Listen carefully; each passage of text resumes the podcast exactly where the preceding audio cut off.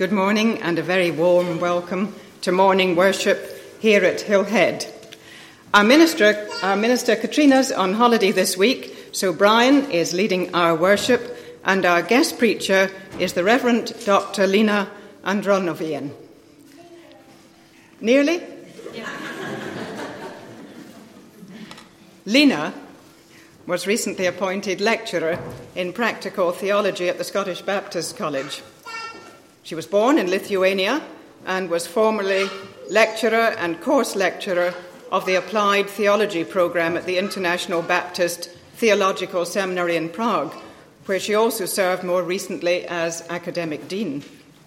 Been great to have you worshipping with us, Lina, over the summer, and we very much look forward to what you have to say to us. Thanks, Alison. Good morning, everybody. Some words from 1 John chapter 4. Beloved, let us love one another because love is from God. Everyone who loves is born of God and knows God.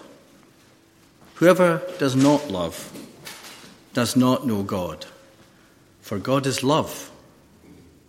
God's love was revealed among us in this way God sent his only Son into the world so that we might live through him.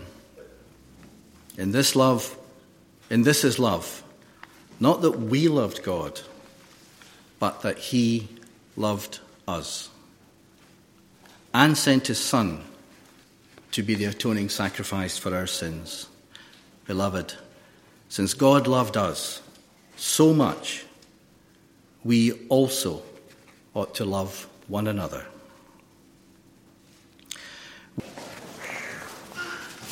Let us pray.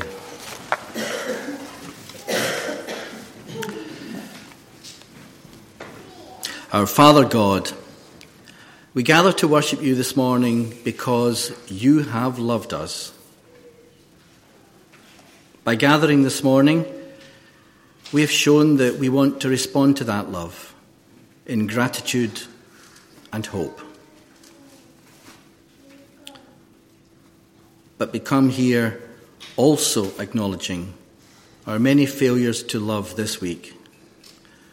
The times when Selfishness or pride has got in the way of our ability simply to love and to accept one another for who we are.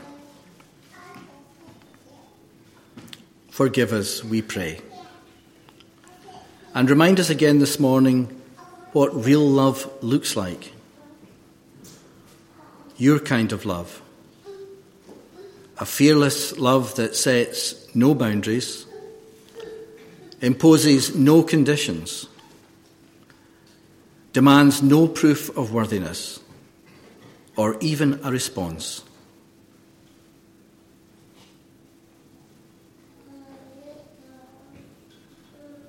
And so may we discover again this morning, gathered here in this community of your disciples, your image deep within us, no matter how distorted or how hidden. May we glimpse again how to love like you, so that we may be set free to live life in all its fullness, sharing that love with one another and with our needy world. Amen.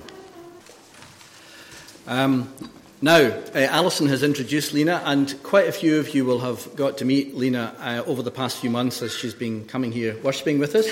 And uh, you know that Lina has come to the west of Scotland from the European Baptist Seminary at Prague. But um, apart from these basic facts, where did you come from originally? It's Lithuania, yeah. which is one of the Baltic states, the, the one in the south. And I grew up on the shore of the sea. Well, not quite literally, but it was very close. The Baltic Sea. It's not such a big town called Klaipeda, at least not such a big town in Scottish standards, but it's a lovely place. Um, a lovely place where people have experienced all kinds of upheavals during 20th century and indeed even in the 21st. Um, and and uh, quite a lot, of, a lot of upheavals during your lifetime. Indeed. Um, indeed. Um, can, can you say something about that? Yeah, I, I grew up still during the, well, uh, when I was a small girl, uh, we still belonged to Soviet Union, although we knew very well that we were occupied. That was something everybody knew, even if nobody could quite talk about it out loud. And of course, for Christians, evangelical Christians and all Christians, this was, this was a difficult time. So I remember meeting in a, in a little hut and uh, sometimes being ready, you know, that our services might be interrupted. Um, I knew I had to be very careful in school.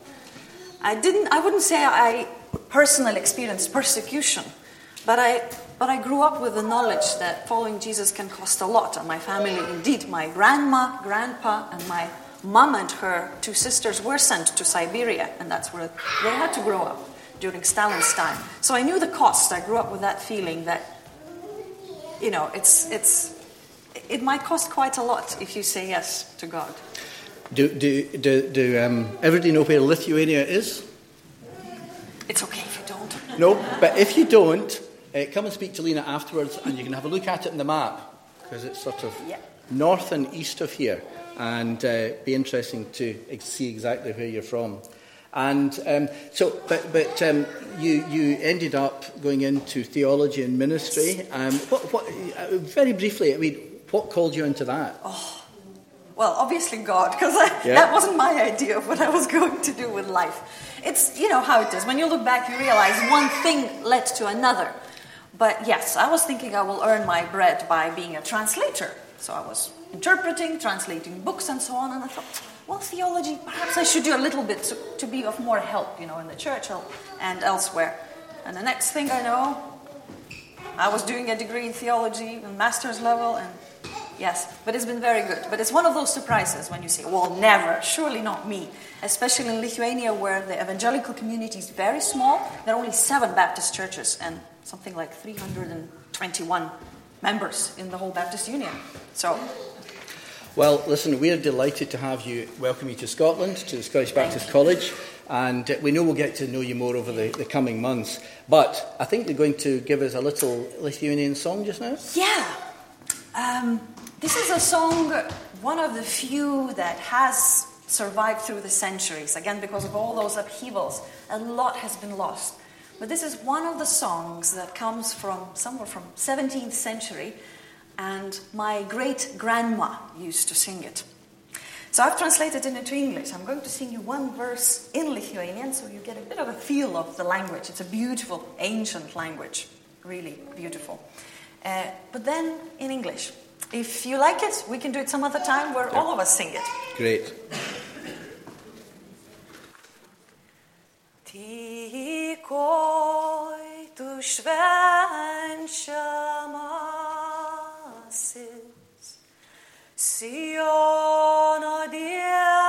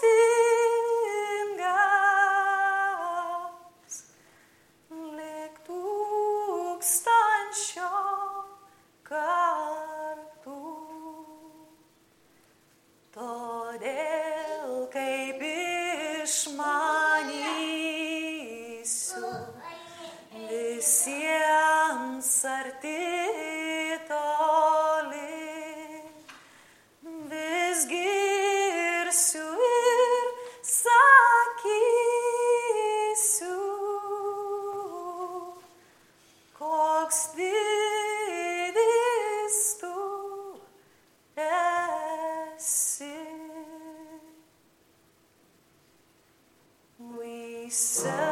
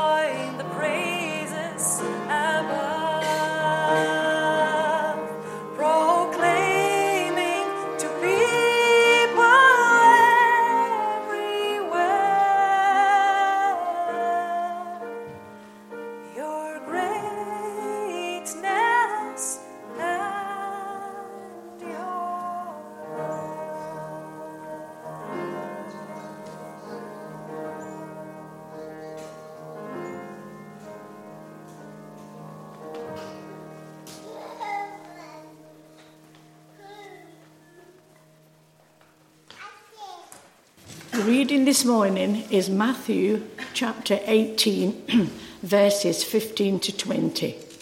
Matthew 18, 15 to 20. If another member of the church sins against you, go and point out the fault when the two of you are alone. If the member listens to you, you have regained that one.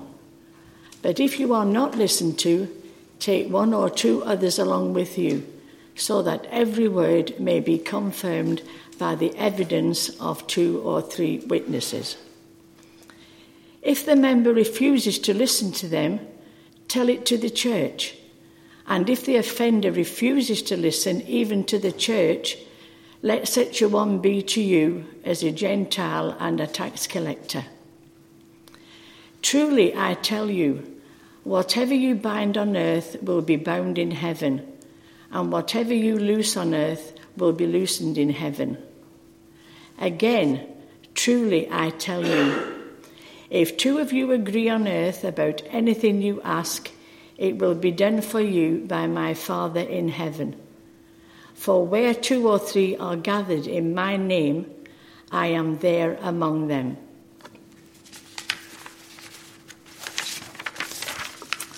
The second reading is Romans chapter 13, verses 8 to 14. Romans 13, 8 to 14.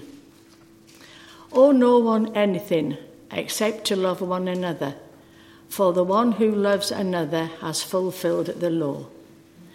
The commandments you shall not commit adultery, you shall not murder, you shall not steal, you shall not covet and any other commandment are summed up in this word love your neighbour as yourself.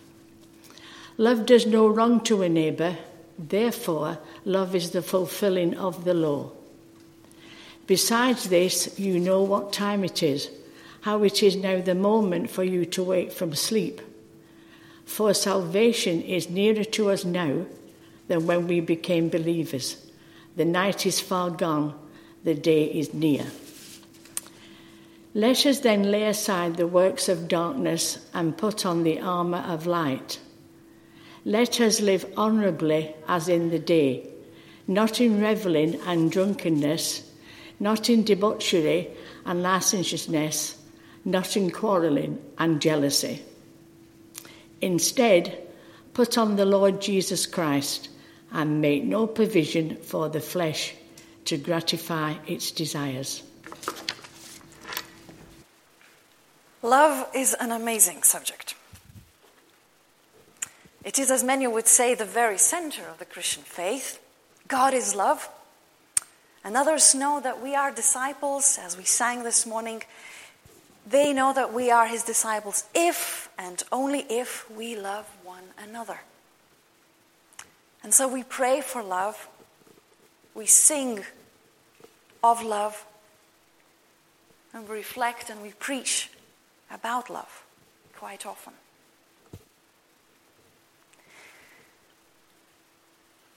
On the other hand, in my experience, sermons on love can be very irritating. I remember a friend of mine once was so beside herself after coming back from her church, and she said, I just cannot stand it any longer. Every Sunday, the preacher is waxing lyrical about this love and how we should be loving towards each other, and I just cannot stand it.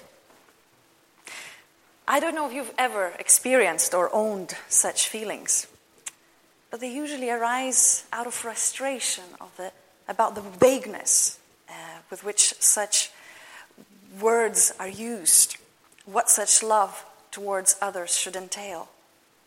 Or worse, when they are in direct contradiction to reality we are experiencing when there is no love. And then we feel the pain, we feel its absence. And then talking about love in abstract feels like a bad, bad joke.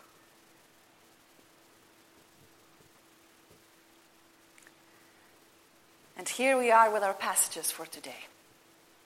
All of them about loving each other.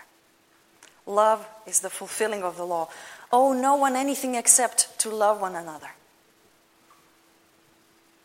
All this is very well, but where do we start?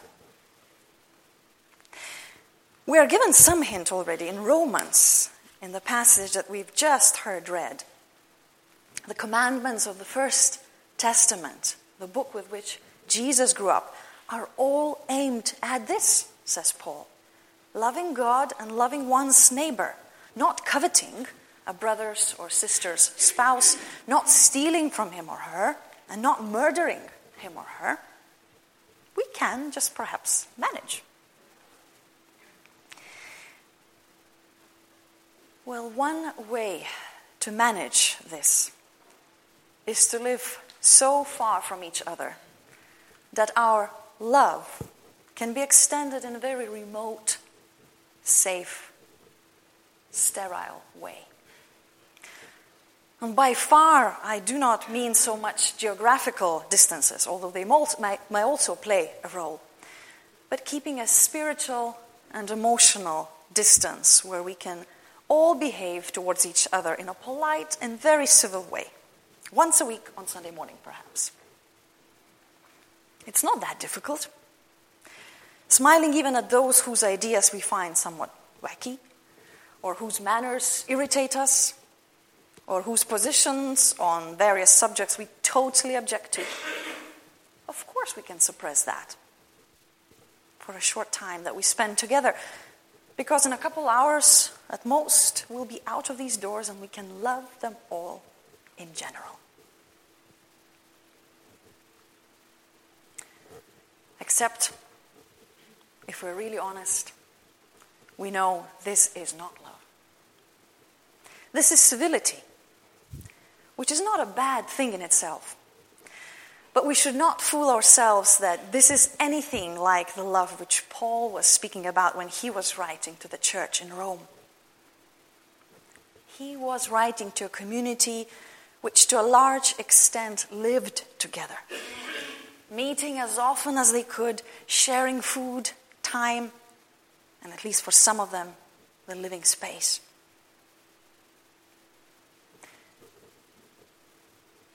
when we flip through the pages of the New Testament, we see it all over and over again. This is how these early Christian communities lived. Community was their reality.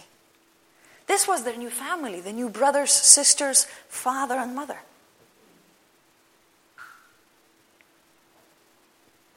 But as they lived in close proximity, not just geographically, but emotionally, spiritually, they certainly weren't free from conflicts and arguments.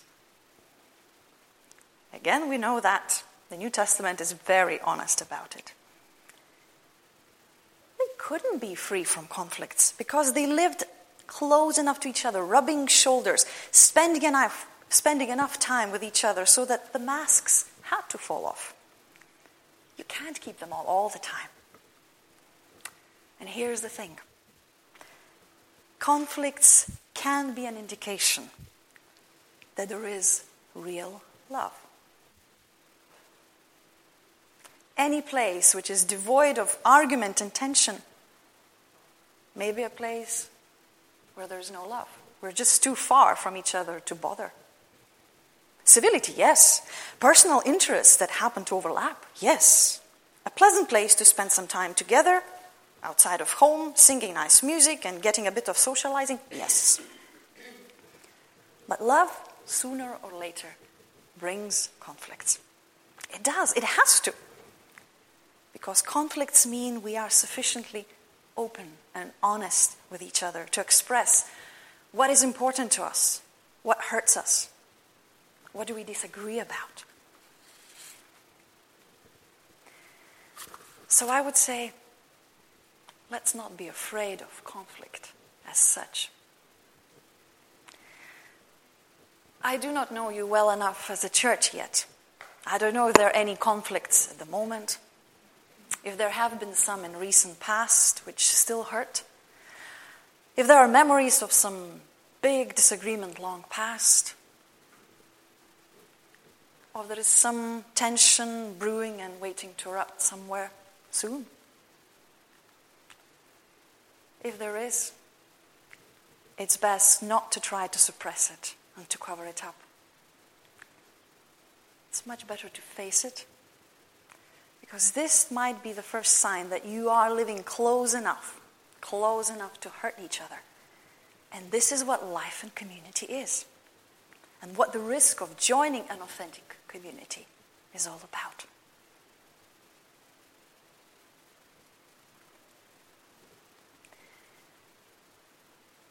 But even as I say that, I remember some conflicts in my home church which have scarred me deeply and nearly made me abandon the whole idea of a Christian community.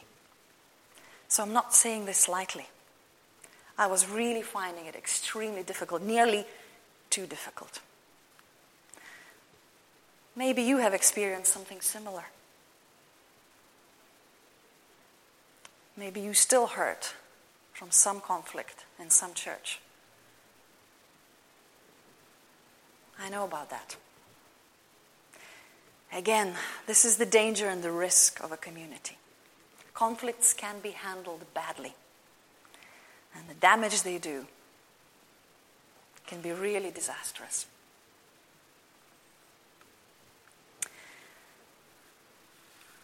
And this is where the gospel reading, I think, is coming to our help. It's one of those passages of Jesus that is so well known and so little practiced. We have already read the text, you probably remember. It starts with saying that if your brother or sister sins against you, if you have anything against them, first of all, you go and point out their fault when the two of you are alone. Not pretend that nothing has happened or that you are above it. If it has hurt, if you perceive something as unjust, go and talk. Go and talk to them directly. Find out how they have seen that situation and be reconciled.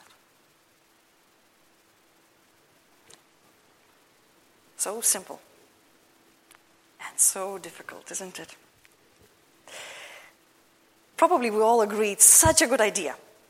And maybe you are one of those rare churches that really practices all the time. But so, so often, the temptation to go and vent with somebody else provides just too great. And then the next thing we know is eventually the person who offended us has heard of our complaint once it had reached them, second, third, or fourth hand. I don't know if you have the same game for children as we have in Lithuania. It's called broken telephone where you say something and then the whole row keeps whispering it, and at the end, usually comes out something rather different from what you've whispered to the first person. Well, by the time your complaint reaches your brother or sister, your offender, the chances of the broken telephone effect are huge. And what you have on your hand is a sister or brother furious about what you've said, only what they think you've said is only half true. And it will be quite, quite a scramble to explain to them what you did really say. And the chances that he or she will still want to listen to your complaint by now are minimal. Have you been there? I have. What Jesus says is really, really simple go and talk to the one who has offended you. If they do not listen, if they do not see any problem with what they have said or done, if you cannot really resolve it between just the two of you, bring one or two others. Enlarge the circle just a little bit. Now, here, as in many other instances, instances, attitudes matter. You don't bring them as your fellow accusers, but as witnesses. Witnesses whose task is to report faithfully what they see and hear on both sides. The purpose of this is reconciliation, being reconciled, not getting a proof that I was right and he or she was wrong. This is the concept of winning in a Christian conflict. Not to prove that I was right, but to be reconciled. And when that happens, we can give God the praise.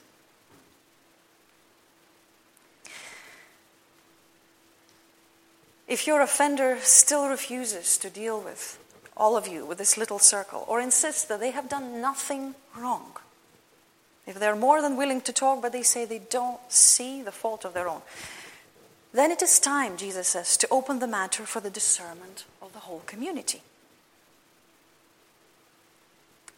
What a responsibility. What an enormous responsibility and authority we have been granted as a church to bind and to loose, says Jesus, in the name of our Lord. This is where the church comes together and discerns.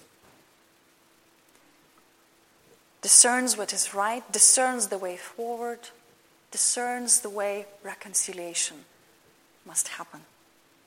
There might be a discipline involved, but again,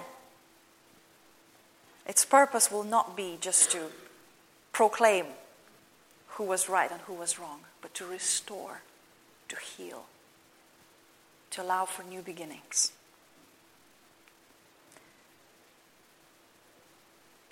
And if we do such binding and loosing really in the name of our Lord, we might be surprised. In fact, the church has often been surprised at what common mind they have discerned together. This crucial passage, Matthew 18, verses 15 to 20, sometimes they have been called the rule of Christ. And it has been suggested that this is one of the key practices for a community which wants to be a Christian community, not by name, but in essence. It takes seriously the fact that whenever the disciples of Jesus will be rubbing their shoulders tensions and conflicts will arise. And then they need to show and practice their love for each other in the way they deal with these tensions and conflicts. It is a defining feature of a church. Can it be abused? Sure, pretty much like any other instruction in the Bible. Probably we've all met people who were all too eager to go and point out everybody else's sin. And then there are communities who somehow lose the intent of this practice, the restorative intent of this practice, and become places of condemnation and fear. Following the letter of this practice will not save us from going wrong. It requires hard work, and not just once, but continually. As the circumstances change, as we face new challenges, and then we find out that we perceive the same challenges and circumstances in a different way, and we wish different reactions. And therefore, we need to talk, to argue, to discuss, and then to discern the mind of Christ together. In doing that, we'll need to be watching for our motives. We'll need to be attentive to our emotions as well as our words. We'll need to be mindful how what we are doing affects everybody in our community. But without this basic practice, there is no church. As simple and as scary as that.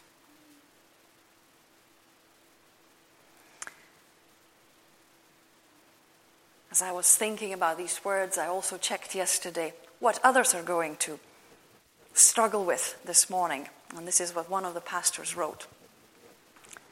It's very difficult, but it's worth it. Because when you find it, it's like discovering a little bit of heaven on earth.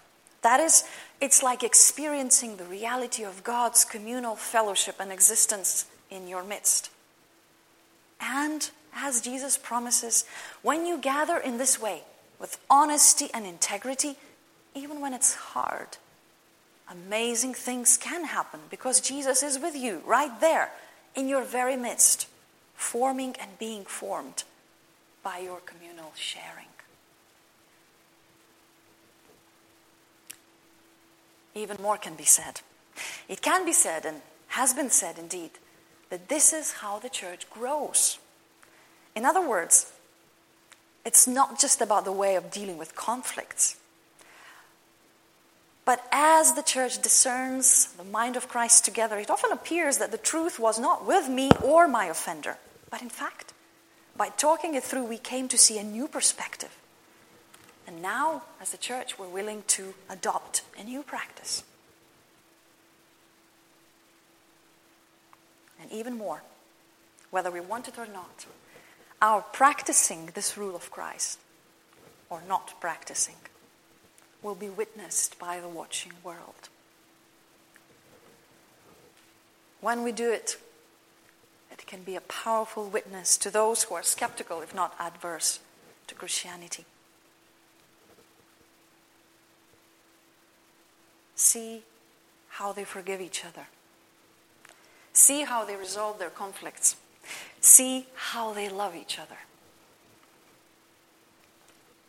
This is how we tell the story of God and the world which God so loved. We tell anyone who has ears to listen, eyes to see, that what God is doing is creating a covenant community in which the loving relationships are the outworking of people's obedience to the reconciliation worked for them by God. This is how salvation becomes evident visible, not only as something which will become real in the next life, but our relationship transformed, our attitudes changed right here, right now. A foretaste of God's kingdom. So, yes, true love, true community will inevitably bring conflicts. That we have to be prepared for, unless we want a cheap substitute of a social club where smiles as well as love are fake. But in that case, let us not fool ourselves that we belong to a Christian community. Love is the fulfilling of the law, and as such, it will be costly. It will ask us to open our hearts and dare to be vulnerable. And in our anger about an injustice that has been inflicted upon us, it requires us to desire not retribution or confirmation that we were right, but forgiveness and reconciliation. when it does not work, when one of the parties to a conflict decides to walk away rather than submit to the discipline of the church discerned together, then the church is sad. It is sad. It doesn't shrug shoulders and say, well, we were right.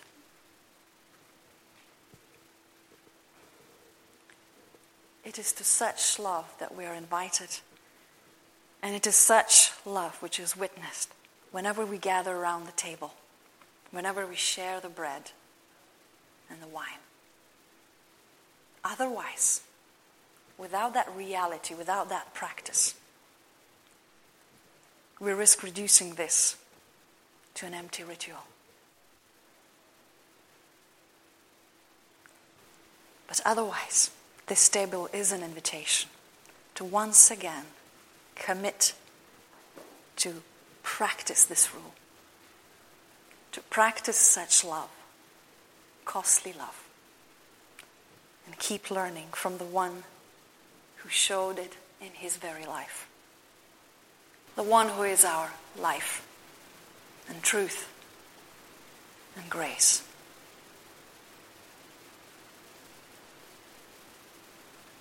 Love is the fulfillment of the law. Amen.